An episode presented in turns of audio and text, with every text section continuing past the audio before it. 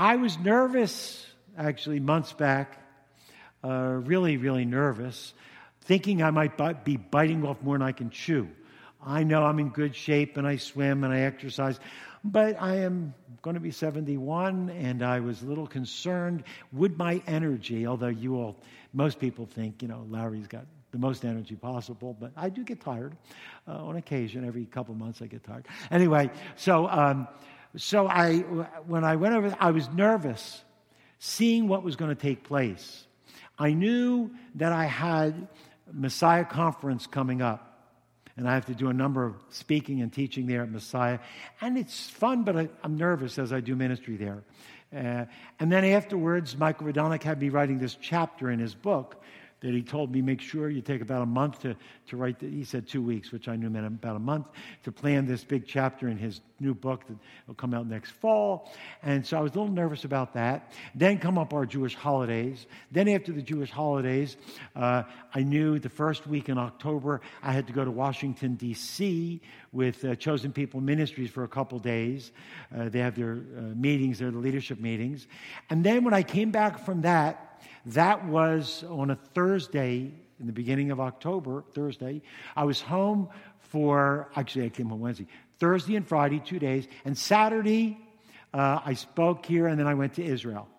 So I was a little nervous about that whole transition from Washington to Israel. Then, when I came home from Israel, I didn't fly directly back to California. Fran did.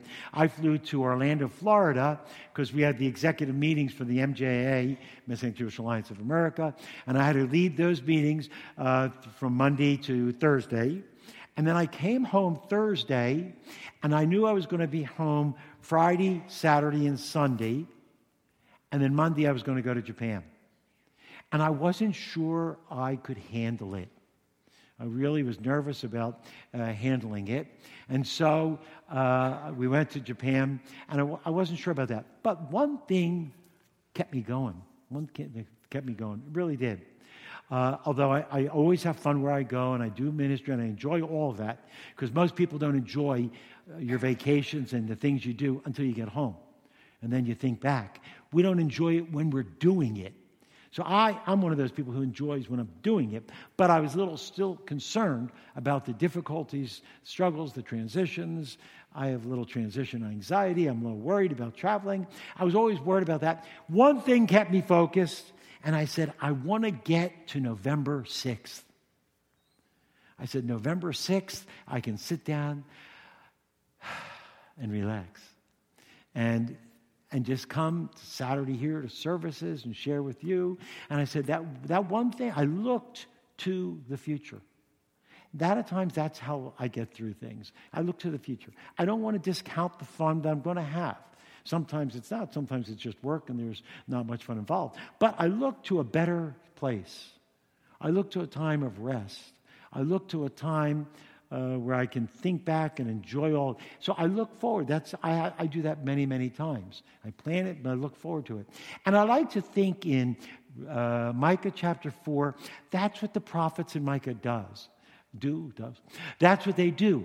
Um, they they uh, the prophets tell you of what's going on and the struggles you're going to have, but out of nowhere, the prophets just bring out like a hallelujah chorus they just give all of a sudden an end time picture.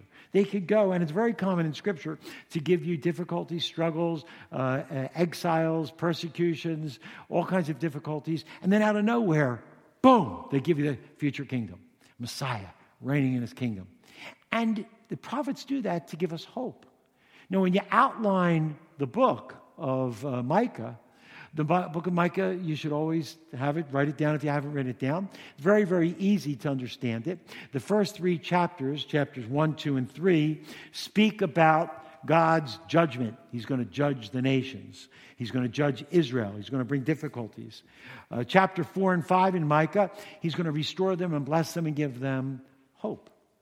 And chapters 6 and 7 in Micah, it speaks about Israel's repentance. That's the outline of the book. It's pretty easy judgment, restoration, and repentance. I showed you the cycle of how Micah preaches. Micah preaches, many of the prophets speak the same way. They, they, they start off, all of them, with everyone, look up here, listen to me. The prophets do the same thing. Um, they say, listen. Then the prophets come out with a strong denunciation, strong judgment. You've done wrong, Israel, Judah, the nations have done. They've come out with a strong judgment. Most of the prophets speak about the judgment to their people, to Israel and Judah, the, the two nations of the Jewish people. And after they speak about judgment, you see the next thing is the prophet gives you his heart. You see how he's weeping and mourning for his own people. Even though he has to pronounce it and he knows it's going to happen, he always gives his heart. And so you hear his first judgment. Then you hear, uh, first you, he says, listen. Then he has judgment. Then you see his heart. Then he gives you a warning that this judgment doesn't necessarily have to happen now, but you need to repent and turn back to God. He gives them warning. That's the cycle that the prophets speak in. Hear or listen, judgment. My heart is for Israel, warning. And then the last thing the prophets always do, they intersperse it just like like my the, the gray the, the black hairs of my mustache they intersperse it with hope or you always just see hope and, and that's where we were in chapter 4, which gives you this hope. He speaks of, uh, like I said, hear me, prof, uh, judgment or warning, judgment, uh, the prophet's heart, the warning, and then the hope. This is where we are. Chapter 4 gives us a hope.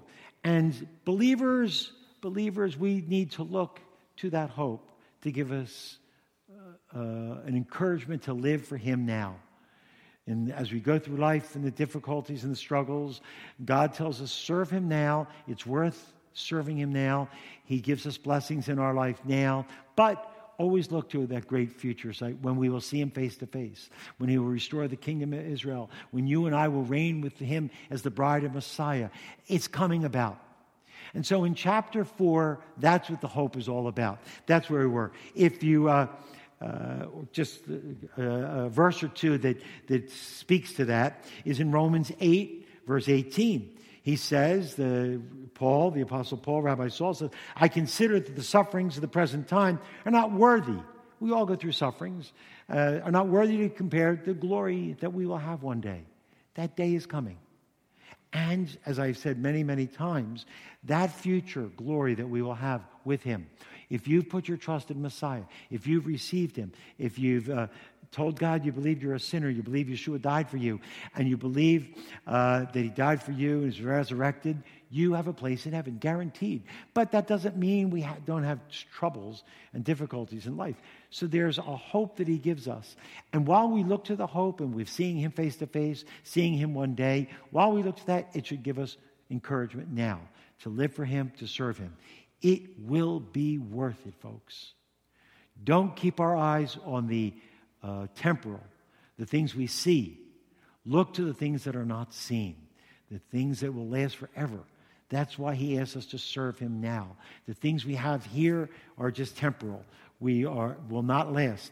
So he says it in 2 Timothy 4. In the future, there's laid up for him the crown of righteousness, which God, the Lord, the righteous judge, will award to Paul on that day.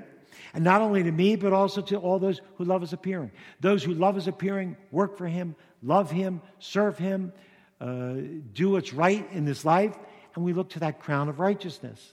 Uh, second uh, or Timothy chapter 2. Grace, the grace of God's appeared to all of us, bringing salvation to all people, instructing us, you and I today, to deny ungodliness, worldly desires, that, um, and to live sensibly, righteously, godly in the present age, looking for the blessed hope, looking for his return, looking to the, that's the theme of chapter 4. We look to the hope. Right now we serve, but look to the hope. Second Peter says, uh, so all these things are going to be destroyed, all the things we see today. What sort of people are we to be in holy conduct and godliness? Looking for, hastening, looking for that day.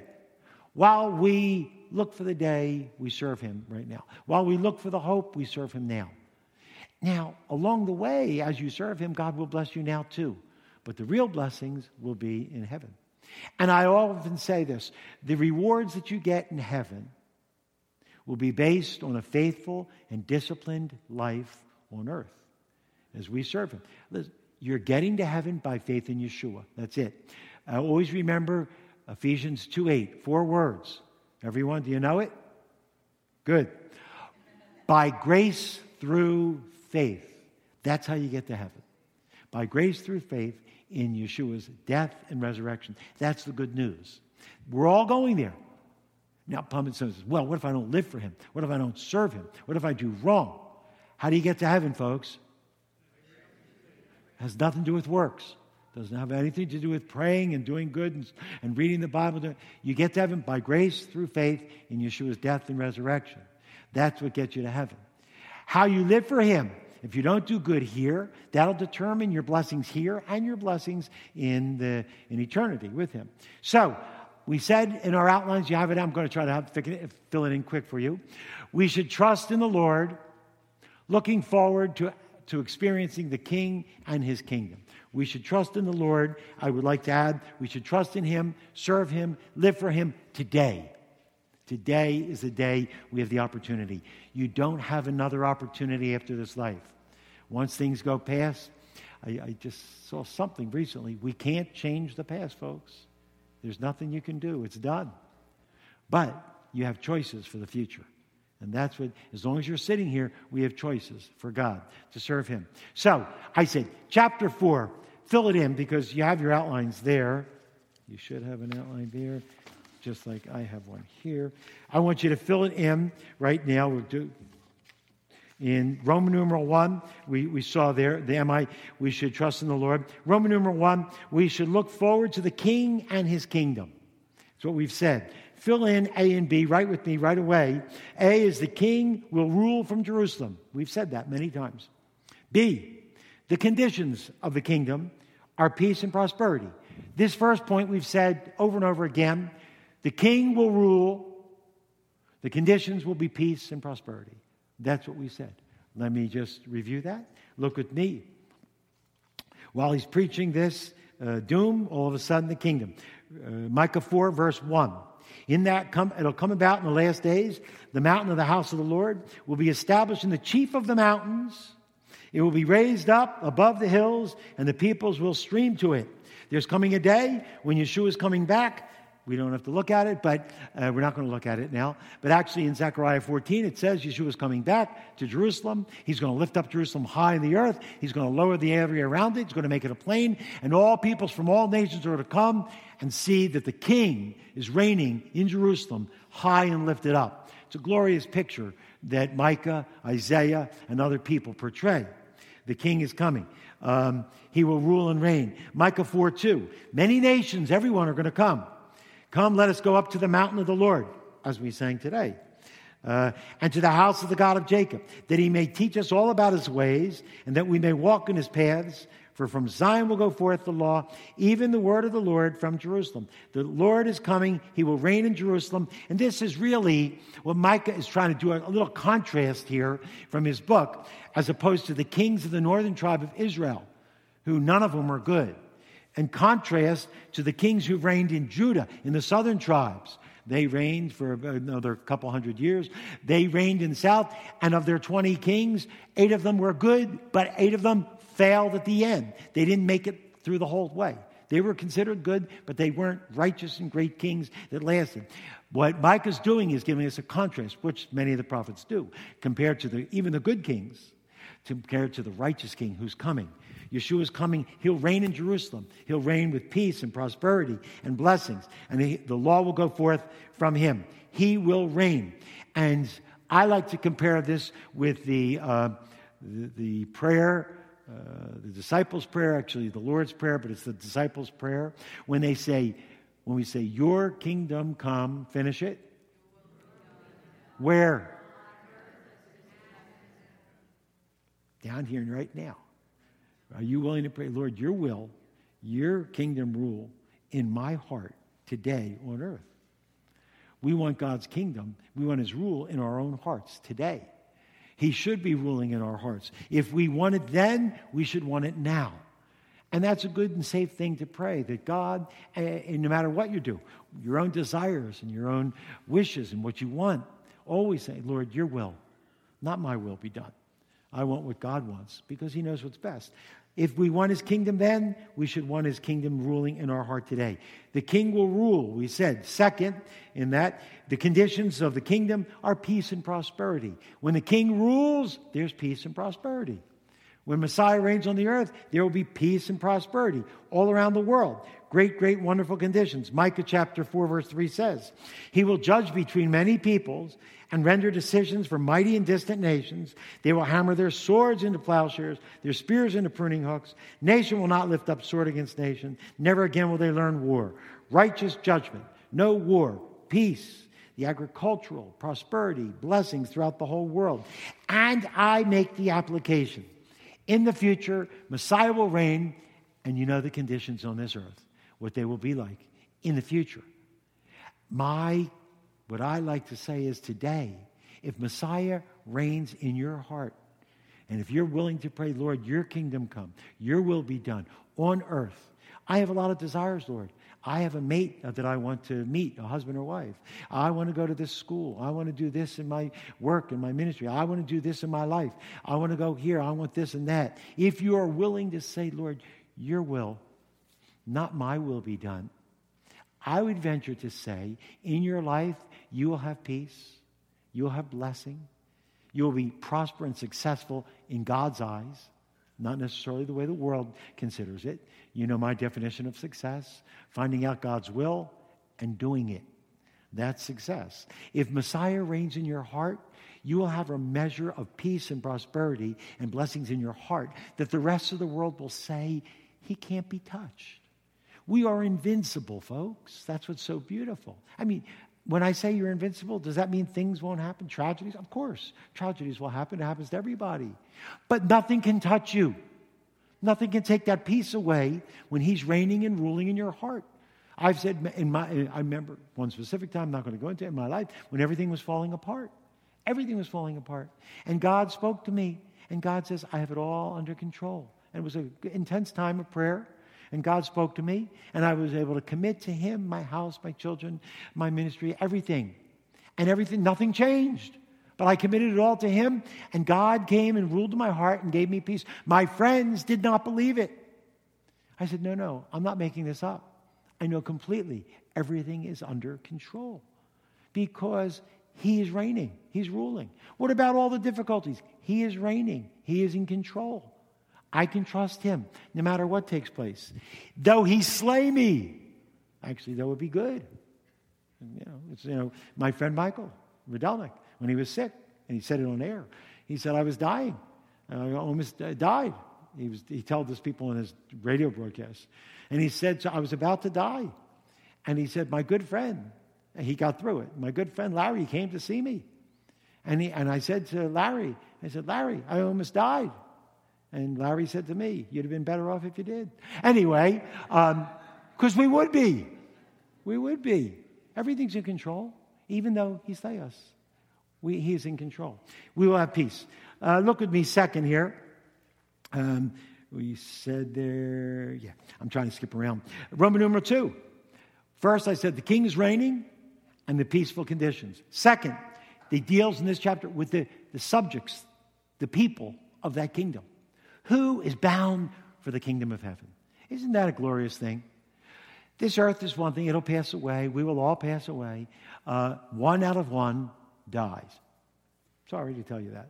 Okay? Okay, okay. You have hope like you'll be Elijah or, or uh, uh, who else? Uh, an Enoch. Most likely you won't be. Okay? One out of one die. But we have hope here. It's not just in this life, but we have a future. There's a kingdom coming. That kingdom will be a thousand years. You and I, as the bride of Messiah, we will reign with him for a thousand years. And your blessing and your position in that thousand year will be based on how you serve him today. How you serve him today is the best. You're going there because of, by grace, through faith, in Yeshua the Messiah. If you truly put your trust in Him, you're going there. What your position is there will be based on how you live here. So, Messiah will rule and reign. Who's going to the kingdom? All those, we said, fill it in, the people who are the people of the kingdom, those who trust in the Lord. All those who put their trust in Messiah, those are the ones who are going uh, to be with Him. Doesn't matter who we are, You, know, you could look at people with a lot of money and position and power and who have all kinds of things and who we envy at times. And we shouldn't. I quoted, uh, I, I, should get who said it, but I thought it was the Queen of England when she said, she quoted the verse in Corinthians Not many mighty, not many wise, not many noble will go into the kingdom.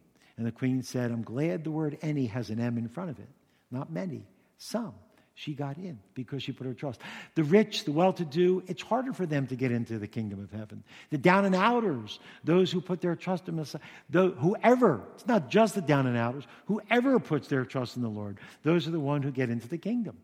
Um, Isaiah makes it very clear. The Bible tells us it's whoever who humbles himself and puts their trust in Messiah. Who are the people of the kingdom who put their trust in him? Uh, all, all them.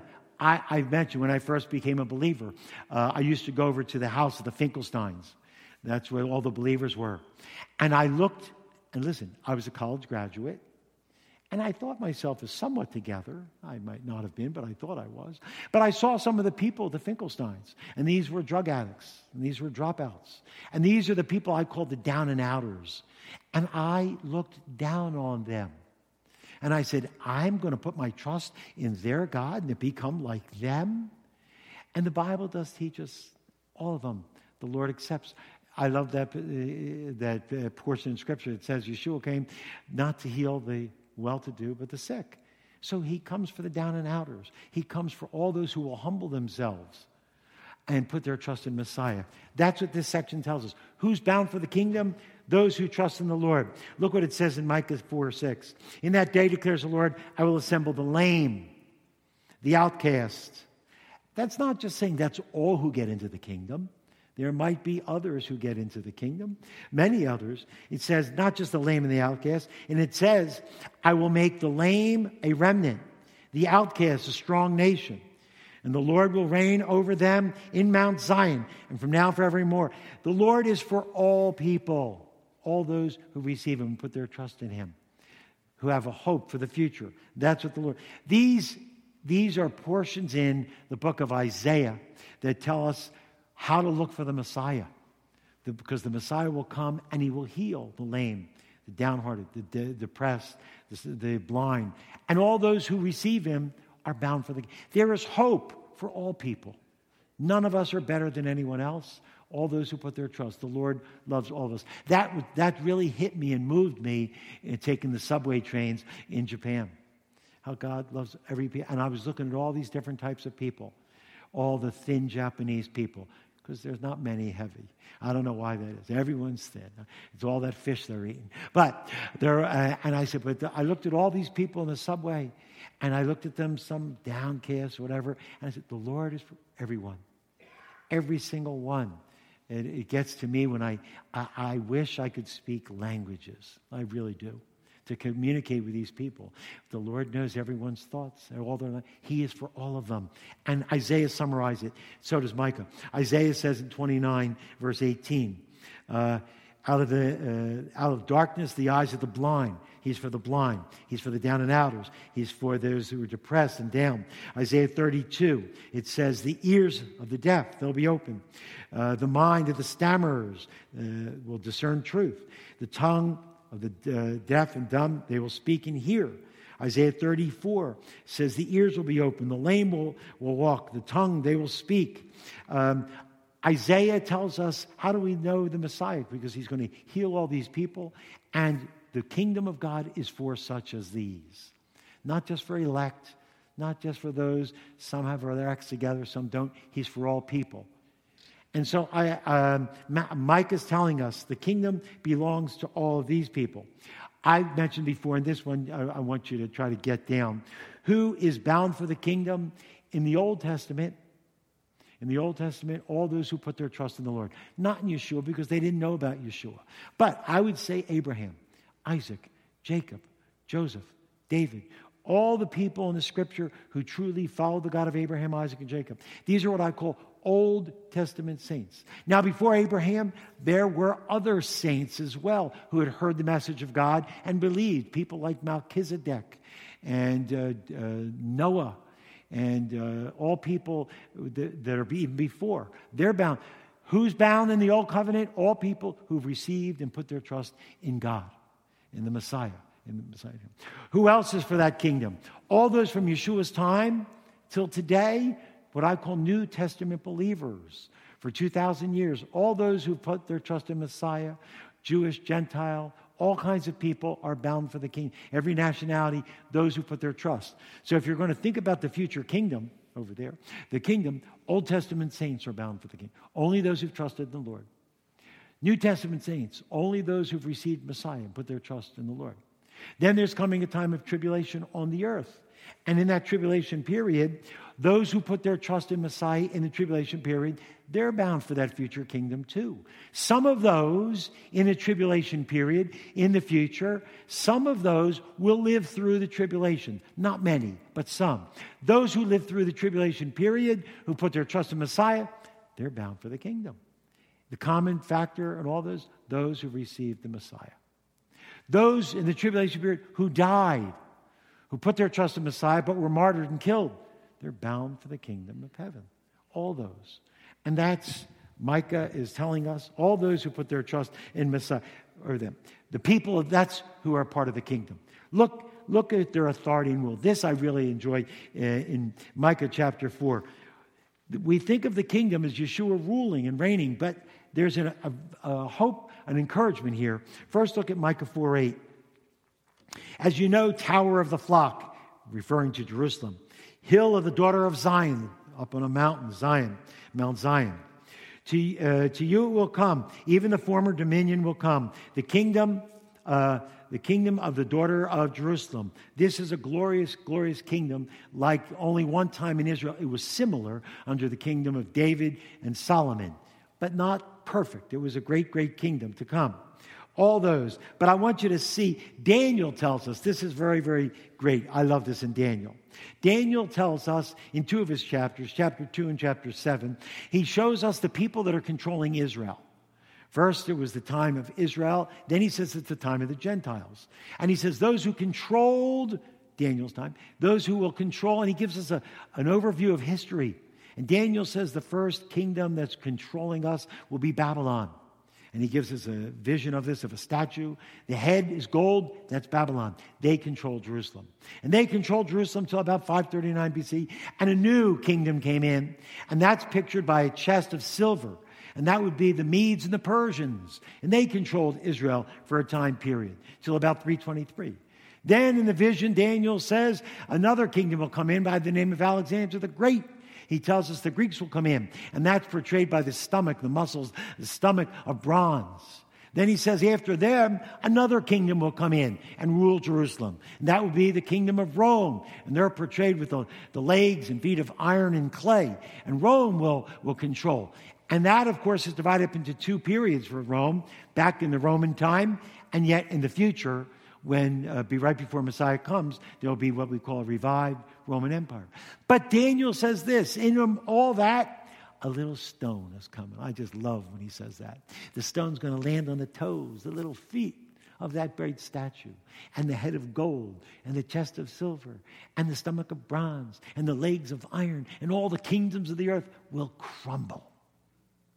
And that stone, the Messiah, will grow and grow and grow and that kingdom in the future is given to not just the stone, but all the people of the kingdom, the saints. That's our kingdom. And Daniel says it so beautifully. Daniel, look with me, chapter 7, verse uh, 18. We get it up there? They're good up there. Up, boy, they're very good. But the saints, it could just say the king, but the saints of the highest one, the Messiah, will receive the kingdom. The kingdom comes to Yeshua and all of us those who reign with him, the people of the kingdom. Who are they? The down and outers, the downcast, the trodden, the depressed, the lame, the blind, the deaf, the dumb, the ones can't, the, can't walk lame. He says the saints uh, will receive the kingdom. They'll possess the kingdom forever and all ages to come until the Ancient of Days comes. And judgment was passed in favor of the saints We got a part in this. It's a great, great part. The saints are the highest one. He makes that very clear. He says it time and time again. The next section, uh, verse 27. Then sovereignty, rule, the dominion, greatness of the king of all the kingdoms under the whole heaven will be given to who? The people. That gives us the hope and not just the stone, but all the saints. We are the people of the kingdom. And we have the rule and reign. Here's the scary and happy and encouraging or depressing thought. We have the rule in the kingdom. What's your position? It all depends on how you serve him now. You're getting there. You're part of the kingdom. You're part of the rule. The kingdom's given to you, but your position is based on how you serve him today. Don't waste time. Life goes by so quick. Let me assure you, when we all go out, we all go out the same way with nothing. You can't take anything with you. Unless you've served him, you take a lot with you. The saints, he says, and it says, uh, the whole uh, he- under the whole heaven will be given to the people of the saints of the highest one. The saints get the kingdom. Our rewards in heaven are based on a faithful and disciplined life on earth. Our actions, the way we serve Him, are always viewed as silver, gold, precious stones, wood, hay, and straw. We go to the judgment seat of Messiah and stand before Yeshua. And in a sense, it's a picture. And the flames come up the flames of judgment, not of hell. The flames of judgment, God's judgment at the Messiah, not, not for believer, uh, unbelievers. It's only for believers when we stand before Yeshua. The flames come up, and you're standing there, and all the deeds you did, there were wood, hay, straw, Nothing. All the good things you did. You don't even know the good things. Oh, the Lord knows your motives. You served Him, loved Him, did good, worshiped, tithed, served, taught, did your ministries, whatever God has asked you to do. That's gold. That's silver. That's precious stones. You know what happens when you put them in the fire? All the impurities go away and you shine forever. That's what the kingdom is. That's your position. Let's move on. But, but, Micah goes on now, everyone. Get ready. It's not so great now. I give you the glory. But Micah does this as the prophets. I'm following the prophets. He says, from the glory, he says, but let me tell you, if you don't do right, God's going to deal with his children. He deals with his children. He promises. God's discipline and judgment even comes to God's children. Non believers, look, look with me, everyone. We got the time, rapture, tribulation, kingdom, great white throne judgment, the end of all time. There will be a great white throne, and the judge, the king, will sit on the throne. Who, anyone know who the king is going to judge the world? Yeshua. He's the judge, the great white throne. And he will judge all the non believers. First, he will First, he will show them by their deeds and their, their works. They don't earn heaven. Then he will turn to the book of life and say, Did you trust in the Messiah? No. You're bound to be apart from God for all eternity. There's another way to say it. Your part, you'll have a great part in the lake of fire. Those who don't trust the Messiah. But does God deal with you and me and his children? Yes. Sometimes very drastically he deals with his children. And Micah is telling us that. There's hope, but let me tell you, God still deals and judges his people. He warns them. And it says, God will discipline, God's children will be disciplined.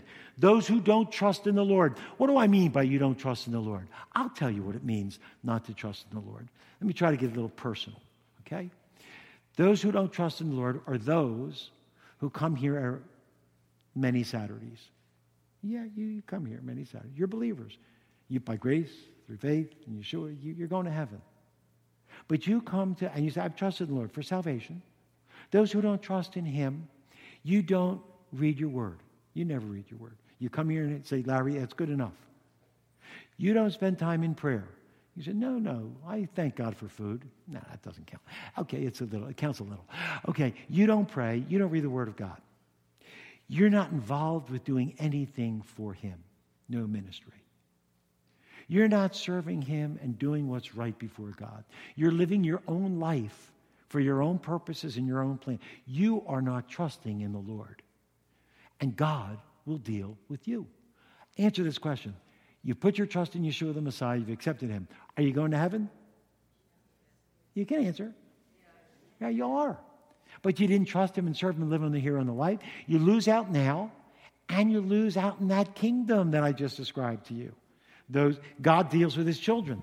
And how He deals with His children, I don't know. Sorry. He might deal with you now to try to bring you back. That's good. But He certainly, you will lose out in that judgment seat that you, you might have wood, hay, and straw. Those who don't trust in the Lord.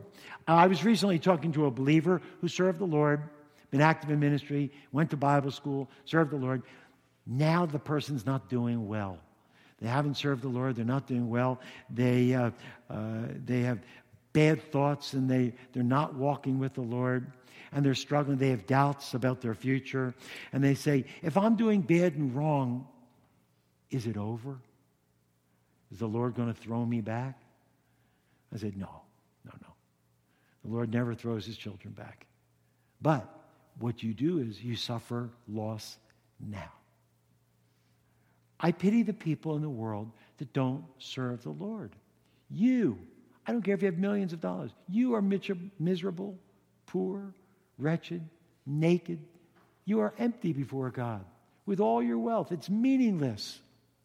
God will deal with his children. And I told this person, I said, if you're not serving the Lord, you are still bound for hell. I had to give them hope and encouragement. You put your trust in Messiah, you're going there. But you will suffer now. You will suffer now. And at the great and at the Bema seat, at Yeshua, you'll suffer there as well. You'll have gold, uh, wood, hay, straw. You'll suffer loss of rewards. Will you be in the kingdom? You're safe because I know you put your trust in the Lord. But God disciplines. He's got to discipline and deal with his children. Look what he says here. Uh, where was I? Yeah. God will, dis- yeah, those, those who don't trust in the Lord. Look what Micah says in uh, Micah 4 9. Why do you cry out? Micah's dealing with the people. And he says, Why do you people cry out and cry out for help and mercy? Because Micah's times, let me tell you when he's writing, he's writing around 720, 730 BCE. In 722, the northern tribes of Israel were taken captive to Assyria, never to return. They were taken captive. Micah might be saying something to them. He says, God is going to be dealing with you. Why are you crying out to God that you're suffering? Or he could be speaking to the southern tribes of Judah, which he really does most of his messages, to the southern tribes. Why are you crying out that things are not good? Your king Ahaz is no good. Why are you crying out that you are God's people and things should be better? Because you're not walking with God. And Micah is very strong on that now. We're getting off of the hope, we're getting to the here and now. And he says, Why are you crying out to God? Is there no king among Go to your king. Why don't you go to your king? Go to your prophets, go to your priests, go to your leaders who have turned you away from God. They were all corrupt. And Micah deals with the corruption of the prophets, the priests, the king. You want things better? Go to those you're trusting in. Go to the king. Go to the prophet. Go to the priest. Why are you crying out to me? He says, Go, uh, if, Is there no king among you? Go to him. Or as your counselors, prophet and priest, have they perished? Where are they? You want blessings? Do what God wants. That, that agony has gripped, gripped you like a woman in childbirth. God is going to deal with you. Micah is writing this. Try to get these times. This is hard, I know. Micah is writing this about, we'll say, seven, summarize, about 725 BCE. So we're going downward. You know, it's Go from here to zero and then 725 years before. That's when Micah's writing. And he's saying, Your king is no good. He's going to suffer. He said this 125 years before Jeremiah tells what happens to their king. Jeremiah speaks, uh, I'm sorry, Ezekiel says it first. Eze- uh, uh, yeah, Ezekiel says this. I'm going, Ezekiel wrote, give you time. Micah wrote 725. Ezekiel wrote about 600. Between 600, 586, 580 in that time. 130 years later. And Ezekiel says uh, about judging them I will also spread my net over him, over the king, Ezekiel, 130 years later, says, Your king is going to be judged. And he will be caught in thy snare, and I will bring him to Babylon in the land of the Chaldeans, yet he will not see it, though he will die there. This is an amazing prophecy from Ezekiel because Ezekiel is telling us that the king in Israel, he's going to go to Babylon before it took place, but he's going to go there and not be able to see it. You know what happened to the king? Yeah. His eyes were blinded. He was ta- his eyes were taken out. His children were killed. And he was taken. Ezekiel tells us. But it's funny because Micah, 130 years before, says it's going to happen. Look what Jeremiah says the same thing is going to happen to their king. God deals even with his children. You're not safe just because you're a believer. They will be captured. Uh, then they will capture the king, uh, bring him up to the king of Babylon at Riblah in the land of Hamath, and, and Babylon will pass judgment on him. Lamentations, written by Jeremiah, says the same thing. The breath of our nostrils, the Lord's anointed, was captured in their pits, of whom we said, Under his shadow we shall live among the nations. The king would be captured. God deals with believers now. He will deal with you. Many times, my prayer for you, for your children, for my children, if they get out of line, here's my prayer to God Lord, can you bring my children back gently. Because sometimes He doesn't always bring them back gently. Sometimes it takes more to bring them back. My prayer for our children Lord, bring them back. God knows what it takes. Bring them back gently. Be gentle with my children because I know it took for, for God to speak to my heart sometimes. Bring them back gently. Look what happens. Fill it in. They will suffer, believers will suffer, but God will still bless and restore. He does that. That's his promise. God does promise uh, to, to bring them back and restore them. Micah 4.10. Micah, remember, is writing about 725. Micah says, Writhe and labor to give birth, daughter of Zion, like a woman in childbirth. For you will go out of the city, dwell in the field, and go to Babylon. Everyone, listen. Do you know when Micah wrote? Tell me if you know. Thank you. I said it a few times today. Micah wrote 725 BCE. What does he say in this verse? The Jewish people are going to go where? He wrote this in 725 BCE. Do you know when they went to Babylon? 586. What's that? 145 years before? Micah prophesied. He says God's going to deal with He doesn't always deal with you right away. That's my fear. You never escape it. Confess your sin, turn away from it, and you might escape. If you don't turn away from your sin, God might not deal with it today. Could deal with it tomorrow. Could deal with it 500 years from now. He does that in the scripture as well. Nothing escapes his notice. And so we see Micah prophesy, You're going to Babylon. And I picture the people in Micah's time saying, What? Babylon. What is Babylon? They don't exist yet. They're there, but they're nothing. They're not a kingdom. Assyria is the kingdom. Mike, are you out of your mind? We're not going anywhere. We're God's chosen people. We come to Shuva on Saturday. God's not going to do anything to us. We put our trust in Messiah. He wrote this 140 years later, Micah wrote this. He's saying the captivity is going to happen. 140 years later, you know who's speaking? Jeremiah. 140 years later, and look what he says. On the ninth day of the fourth month, the famine was so severe in the city, there was no food for the people in the land. Then the city was broken into, and all the men of war fled. They went from the city at night by way of the gate between the two walls, uh, which was the king's garden though the Chaldeans were all around the city, and they went by way of the Arabah. They left the city. 140 years later, Jeremiah is describing what Micah said is going to happen. Because God never forgets. He's dealing with his children. They had time to repent. And Jeremiah says in chapter 52, verse 12, Now on the 10th day of the fifth month, which is the 19th year of Nebuchadnezzar, king of Babylon, in case anyone thinks the Bible is just fairy tales, nice stories that give general principles of life, that don't really speak of concrete, exact truth. Look what this writer says, Jeremiah. On the fifth of the month, the 19th year of the king, uh, he, he, gives them specific, on the 10th day of the fifth month, the 19th year, Nebuchadnezzar, the king of Babylon, Nebuzaradan, his captain, bodyguard, is going to come in the service of the king, and he will burn the house of the Lord, uh, the king's house, and all the houses of Jerusalem, even all the houses will be burned.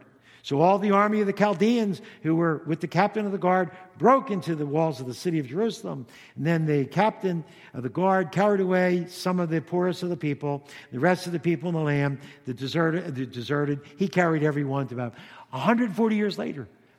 Micah says, Get your act together, otherwise you're going to Babylon. God deals with his children. Let's get back to Micah, 100 years before uh, Jeremiah. But look what he says this even though God's going to deal with you. I love one verse here. Look what he says. Rise, labor. I just read this for you. Rise, labor, give birth, daughters of Zion, like the woman in childbirth. Now you will go to the city, dwelling in the field. You will go to Babylon. I just quoted you that verse, and I stopped at Babylon. That he predicted. 140 years later, Jeremiah says, it took place. Micah, in the same verse, said this You're going to Babylon, but there you will be rescued. What do you mean? 725? I'm going to Babylon, which didn't take place for another 140 years. Then he says you're going to be rescued, which didn't take place for another 70 years. People have trouble with the scriptures, how accurate they can be. These things should, prophecy should encourage you and give you hope. And I was just reading this week uh, in a book where it says when everything's out of control and you see terrorists, Muslims taking control of the world and everywhere, they're starting to filter into Japan. They've taken over all, uh, all kinds of other cities. I hear the Muslims are taking over in Russia. Russia, they're taking over. The Russian people are having abortions, they're not having children, but the Muslims there are having three to five children.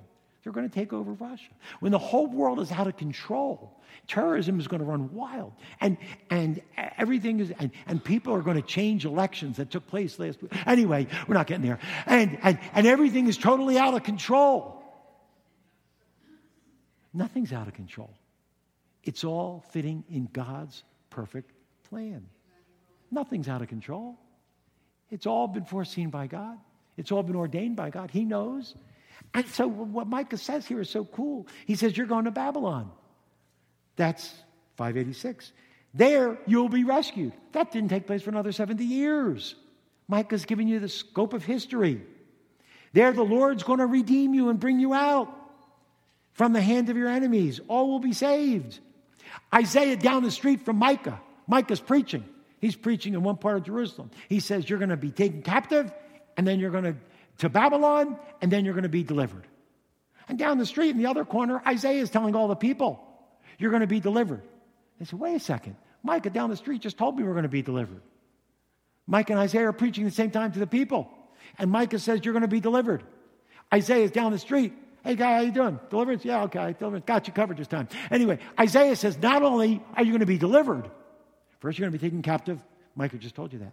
Then you're going to be uh, go to Babylon. Then you're going to be delivered. Isaiah says, "Let me take Micah's one step further. Not are you only are you going to be delivered, Micah's uh, Isaiah seven twenty five. Not only are you going to be delivered, let me tell you the name of the man who's going to deliver you. That's what Isaiah did in seven twenty five. He tells us of a man by the name of Cyrus who in 539 almost 200 years later, a man is coming by the name of Cyrus. He's going to tell the Jewish people who are taking to Babylon, what Babylon? We didn't even know where, yeah, you're going. You're going to Babylon. They, Isaiah says, you're going to be going to Babylon. But then this man Cyrus, who's coming from a different kingdom, actually the Persians, which you don't even know about yet, but he's coming, and he's going to tell the Jewish people in Babylon, go back to Israel. It's, it's, you all confused? I'm sorry. I, I couldn't make it any clearer, but it's the best I can do. Anyway, Isaiah tells us this. Isaiah's writing, same time Micah, and look what he says. It is I who says of Cyrus. Isaiah 725 writing it, Cyrus 539. 200 years later. Isaiah calls him by name. The liberals don't know what to do with it. They say it can't be. You know what they say? It's not Isaiah who's writing. Someone years later wrote about it and threw Cyrus's name in. Right afterwards because they don't believe that God can tell us the future. And it says, Cyrus, he's my shepherd. There was no Cyrus yet. Cyrus wasn't born. There's, he will perform my desire. He will, and he declares of Jerusalem, she will be rebuilt, and the temple will be rebuilt. Your foundations will be laid. Isaiah says in 45:1, thus says the uh, thus says the Lord to Cyrus, his anointed. Cyrus not born yet when Isaiah wrote it, whom I have taken by the right hand to subdue nations before him, loose the loins of kings, open the doors before him, that the gates will not be shut. I will go before you, and I will make the rough places smooth. I will shatter the doors of bronze and cut through their iron. I will give you the treasures, uh, uh, I will give you the treasures of darkness and hidden wealth, secret places, so that you will know that it is I, the Lord your God, God of Israel, who calls you by name. Isaiah tells us this. Micah says at 725 that you're going to Babylon. Jeremiah says, We're going. That was 140 years later. Micah says, You're going to Babylon, but God's going to bring you back. Isaiah says, God's going to bring you back. Let me tell you by who? By the name of Cyrus. 200 years later, after the Jewish people were taken to Babylon, they were there for 70 years. A man, Cyrus, comes in from a different kingdom, not the Babylonians, from the Medes and the Persians. Cyrus takes over. And he says to the Jewish people, Go back, go back to Israel. God portrayed it. And we see it the night it took place. It's a famous night in history. Daniel tells us this. We know the story. That same night, this is 200 years after Isaiah, that same night, Belshazzar, the Chaldean king, was slain. That's when the handwriting was on the wall. So Darius the Mede, Darius the Mede, received the kingdom at about the age of 62. This took place in 539 when the kingdom of Babylon was destroyed. And it says in Ezra chapter 1 Now, in the first year of Cyrus, 539, of Persia, in order to fulfill the word of the Lord spoken by Jeremiah, the Lord stirred up the spirit of Cyrus, king of Persia, so that he made a proclamation. Cyrus made the proclamation and put it in writing. Cyrus, the king of Persia, uh, says, The Lord God of heaven has given me all the kingdoms of the earth. He has appointed me to build him a house in Jerusalem, which is in Judah. And then he says, Whoever there is among all of you people, may his God be with him. Let him go up to Jerusalem, uh, which is in Judea, Judah, and build the house of the Lord, the God of Israel. He is the God who is in Jerusalem. Isaiah portrayed, uh, prophesied it. Daniel said it took place 200 years later, and Ezra said it would all happen. It all took place because God will discipline you, but God will restore you. If you're out of contact with the Lord, if you're out of ministry with the Lord, and you're out, God will restore you by you having faith and putting your trust in God, in the Messiah. Last thing, follow along. Victory belongs to God's people. With all the discipline and all the people that rise up, we're going to skip some verses up, up there on the balcony. God's children will be victorious. Always, always in history, everyone look up here. There will always be rebellion against God and his people. Rebellion against God's people. In the Old Testament, Elijah the prophet, they rose up against him. Everyone in Israel rose up against him. In the Old Testament, believers were persecuted. In the New Testament, believers will always be per- persecuted. Today, you will be persecuted. All those who desire to live godly in Messiah Yeshua will suffer persecution. God, the Lord says, In the world, you will have tribulation, you will have persecution. But take courage, I have overcome the world. There will always be.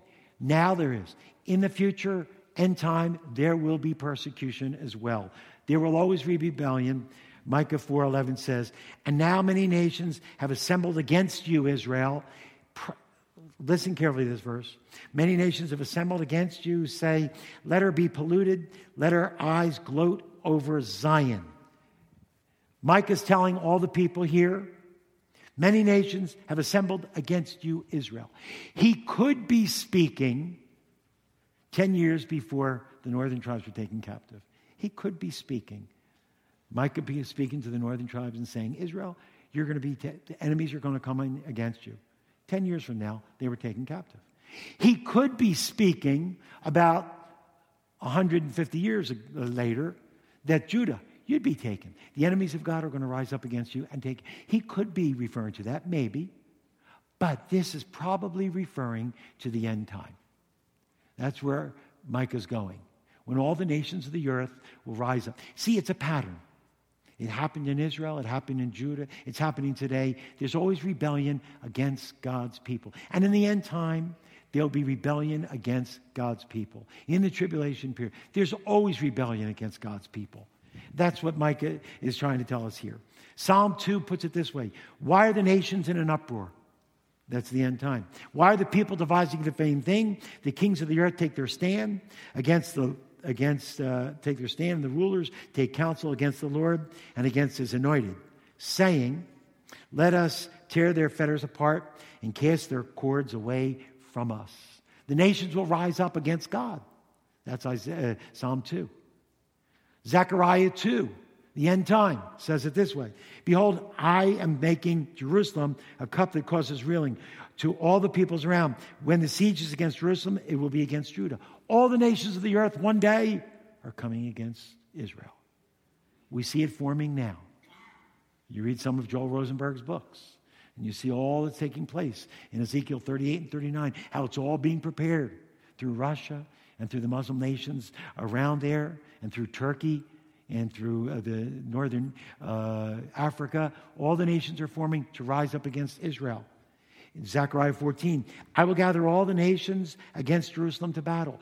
There will always be the enemy rising up against people. Rebellion will always take place. But, fill it in B, victory belongs to God and his children, for all his children. Victory always belongs to God. You can put your trust in the Lord and have victory.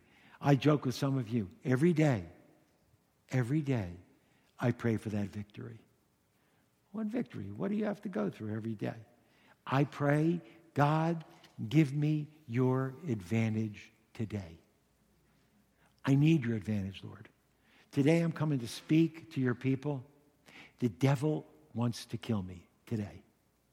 He's got henchmen all around me right now trying to cast darts against me. The forces of the world, now this sounds paranoid, I know, but the forces of the world today are trying to kill me at this moment. They would love to do that if they could. And to get rid of all, silence all of God's people. But victory belongs to the Lord. No one can touch you if you are walking with Him and praying and seeking Him, and you're serving Him, and you're loving Him. You are safe and secure in His hands. You got the victory. I don't always know how the victory will look like. I don't. But I am sure God can give you the victory, the assurance, the confidence going through life. That's what I want. The world, circumstances, people have it in for believers. You could have the victory, the assurance, and God can put your life, if He rules in your heart, you will have peace in your life and peace in the world, even when things go wrong against you. The nations of the world, Micah says, will rise up against Israel. Victory belongs to the Lord and His people Follow here. Psalm 2. Love the way, oh no, I'm sorry. Uh, Micah 4.12. But they, the nations of the world who come against God, they do not know the thoughts of the Lord. They don't understand God's purpose. For he has gathered them like sheaves to the threshing floor. He's going to destroy the nations that come against Israel. He's going to destroy your enemies. Psalm 2, I just said the nations are in uproar. They're gathered together against God and his anointed. What's going to happen? Psalm 2, look in verse 4. He who sets in the heavens, God looking at there, looking at all the nations gathering against you and Israel and God's people, and they're all gathering up, and every, everything looks bad and chaotic, and terrorism's going on. And what is God in heaven doing? Can you believe this? They're rising up against me. What are they doing? They don't realize they're fitting into my plan perfectly perfectly. He says, He who sits in the heavens, he laughs. He scoffs at them. He will speak to them in his anger. Do what you want. Terrify them in his wrath, saying, As for me, God, I'm going to install my king on my mountain, my holy mountain, Zion. God gives the victory. Micah 4 13. Arise, thresh, daughter of Zion, uh, for your horn, power I will make like iron, and your hoofs I will make bronze. Israel, you will overcome your enemies. They will pulverize you, many people. And the people devote, uh, devote to the Lord their unjust gain, and that you may devote to the Lord all their unjust gain and their wealth uh, to the Lord of all the earth. God will bring victory. Joel puts it this way the Lord will roar from Zion, his victory from Jerusalem. The heavens and the earth will tremble, but the Lord is a refuge for his people, a stronghold to the sons of Israel. Then you'll know that I am the Lord. Joel 6, uh, 3 6, uh, 16 says, uh, 18 says, In that day the mountains will drip with sweet wine, the hills will flow with milk, and all the brooks of Judah will flow with water. And they will go out from the house of the Lord to the valley of Shittim. Egypt will be a waste. All the enemies will be destroyed. Joel 3 20, but Judah will be inhabited forever, Jerusalem for all generations, and I will avenge their blood uh, their blood which I have not avenged, for the Lord dwells in Zion. Amos, I'll just write it down. Amos chapter 9, verses 13 through 15. Amos says the same thing that he will restore the captivity of the Jewish people. Haggai says he will shake the nations of the earth. Victory belongs to the Lord and his people. We should trust in the Lord. We should trust in the Lord. Main idea. We should trust in the Lord today. Looking for and experiencing, looking forward to experiencing the King and his kingdom. What do we do today? Three things. One, serve the Lord now and trust in him today. Two, difficult times are coming, folks, all the time. Expect them. Things will never go smooth. Expect difficult times will come to everybody. But look past the difficult times. Look past the difficulties. Look, look past the struggles to the future. Looking to the future can help us to survive today. Look to the reward. Look to the future. Look to his faithful inheriting the king and his kingdom. Father, we thank you for the chapter 4 of Micah the victory. The king is coming, he will rule and reign. The people who trust in the Lord will take part of that kingdom and have authority. But you will deal with your children today as well. You will discipline us if we get out of line. But we know victory belongs to you and your people. And if we walk with you and align ourselves with you and your purposes, we will have victory because victory belongs to the Lord and his people. We thank you in Yeshua's name. Amen.